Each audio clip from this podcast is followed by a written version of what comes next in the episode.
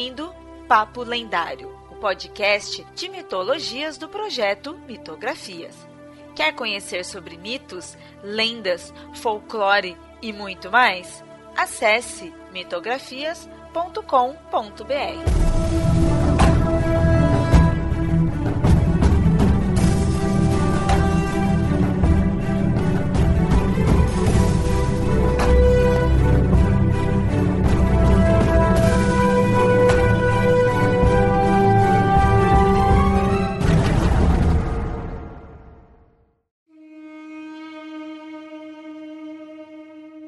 Olá, ouvinte, sempre avisando, esse episódio foi publicado primeiramente lá no canal do Mitografias no YouTube. Se inscreve e curte os vídeos lá também. E no episódio de hoje eu fiz uma rápida indicação do livro A Epopeia de Gilgamesh, com tradução do queridíssimo professor Jacinto Lins Brandão e publicado pela editora Intrínseca. Então, ouve aí.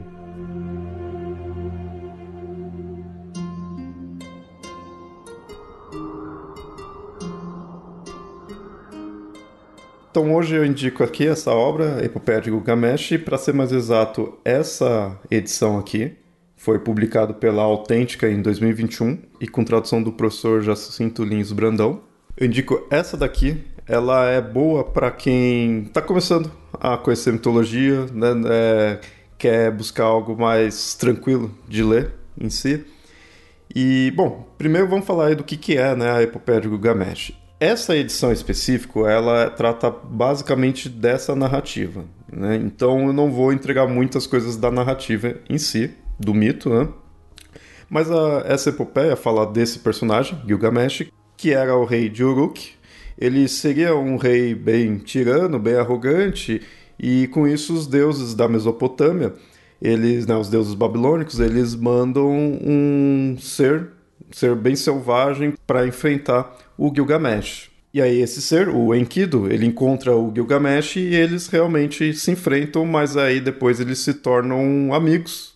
E aí eles partem para novas aventuras juntos, né? E aí enfrentam alguns outros monstros, alguns monstros enviados pelos deuses, é, não vou entrar, entrar, em muitos detalhes para não estragar aqui a experiência da leitura, mas querendo ou não, essa daqui é realmente a narrativa mais antiga, né? a literatura mais antiga da humanidade. Então você encontra fácil, mas não vou estragar a experiência, então não vou contar muitos detalhes, mas isso daqui envolve um dilúvio mundial, né? um dilúvio global.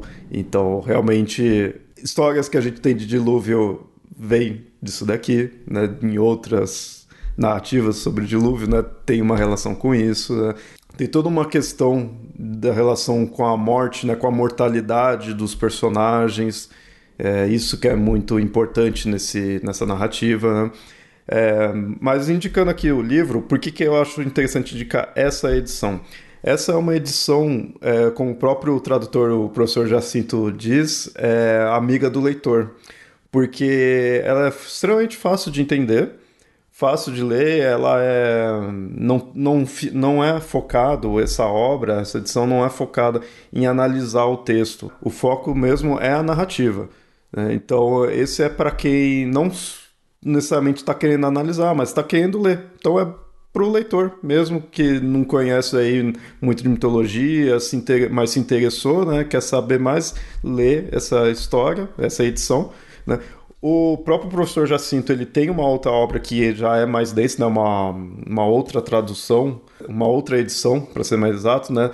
dessa epopeia, qual é mais já mais complexa, né? Digamos assim, ela tem já notas sobre, né? Então aí sim é para quem quer estudar essa narrativa, mas para quem não quer estudar fica nessa daqui mesmo, essa daqui, né? Capa dura de 160 páginas, esse daqui é só a narrativa mesmo. Por isso que é interessante até, porque como eu falei, é a literatura mais antiga da humanidade e você lê essa tradução, ela tá muito boa.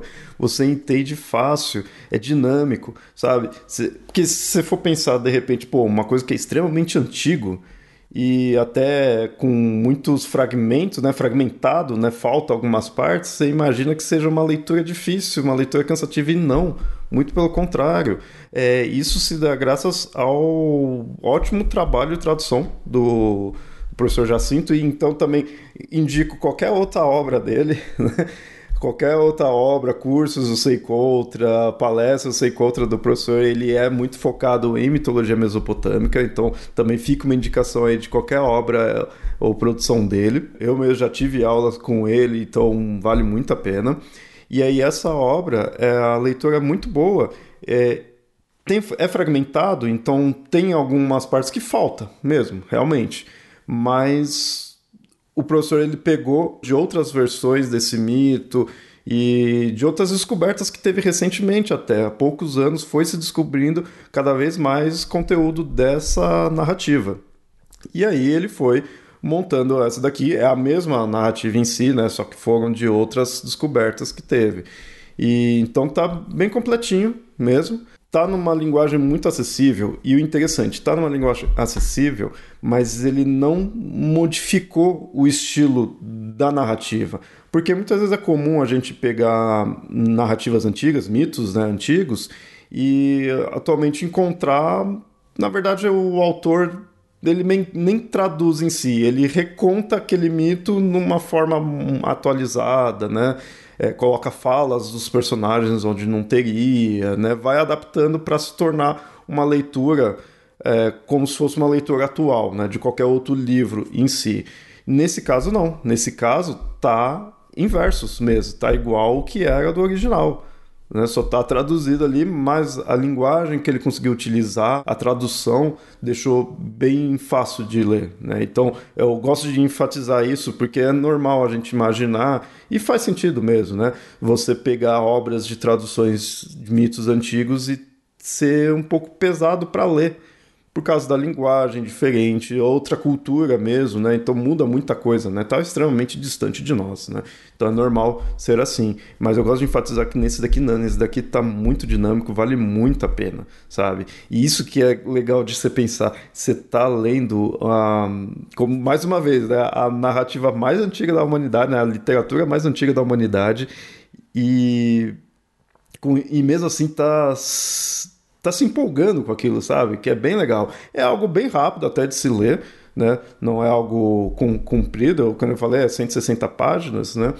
É, se lê bem rápido, são divididos em 11 ou 12 tábuas aqui, são é que no, originalmente chama-se tabuinhas, né, que se diz que são as tabuinhas de argila onde era escrito no, em linguagem em cuneiforme, né, lá dos antigos mesopotâmicos. Então aqui se divide também nesses capítulos, né? Vai seguindo essas tabuinhas.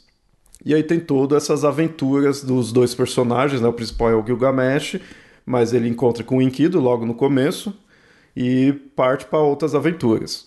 Como falei, é um, uma temática, é uma narrativa bem já conhecida, mas eu não vou explicar nada para não, não atrapalhar a experiência, né? Assim, apesar de ser o spoiler de algo com mais de milhares e milhares de anos. E essa versão aqui é, essa edição né, da autêntica, mas essa daqui é baseada na principal versão desse mito. Porque o próprio mito em si já tem inúmeras versões e ao longo dos, dos anos foi fazendo outras versões dos anos antigos, né? Até que um autor, que até é, essa versão é de autoria do chamado Sinlek Unini, que é dito o, também sendo um exorcista, né? Tudo ele que escreveu essa daqui e é dito que ele colocou outras partes que em outras versões mais antigas não tinham dessa narrativa e aí tornou essa que seria a mais popular e aí aqui está sempre sendo traduzida. E é isso, né? Como falei, tem essa outra versão aqui, né? Mostrar a capa novamente aqui. Tem essa outra versão. Indico também, eu só não vou falar dela agora porque eu ainda não terminei de ler. Metade desse livro aqui é a narrativa e a outra metade são notas sobre cada verso, né? Então é realmente para quem quer estudar. Se você quer estudar, eu indico as duas, porque vale muito a pena você ter várias versões ali e para uma leitura rápida, indico essa que é a indicação de hoje em si, né? E se você não está se preocupado em estudar a narrativa, ver o que cada verso está querendo dizer, se quer só aproveitar ali a narrativa em si, tem esse daqui. E pensa, você vai estar tá se empolgando com um texto extremamente antigo, mas que ainda assim se torna atual para nós, a gente ainda consegue aproveitar, sabe? É outra cultura, é outros tempos, mas ainda faz efeito ali em quem está lendo. Isso é muito legal. Então fica essa indicação. Eu também fiz uma indicação em texto, né, uma resenha desse livro para o site Leitor Cabuloso, então vou também deixar aqui o, o link. Lá eu dou todos os detalhes dessa narrativa, né? Se ficou interessado aí que realmente quer ter os spoilers da narrativa, pode ir lá que lá eu conto, falo do livro e falo também da narrativa em si.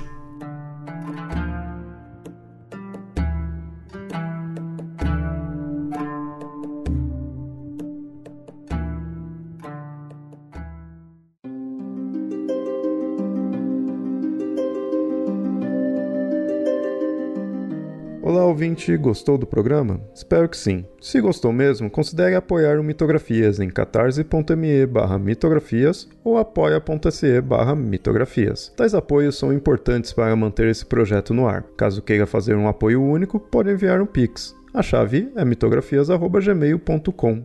Outro recado é que esse episódio foi originalmente publicado no YouTube. O link estará no post para você assinar o canal. Além disso, siga nas redes sociais, assim estará sempre em dia com todas as publicações.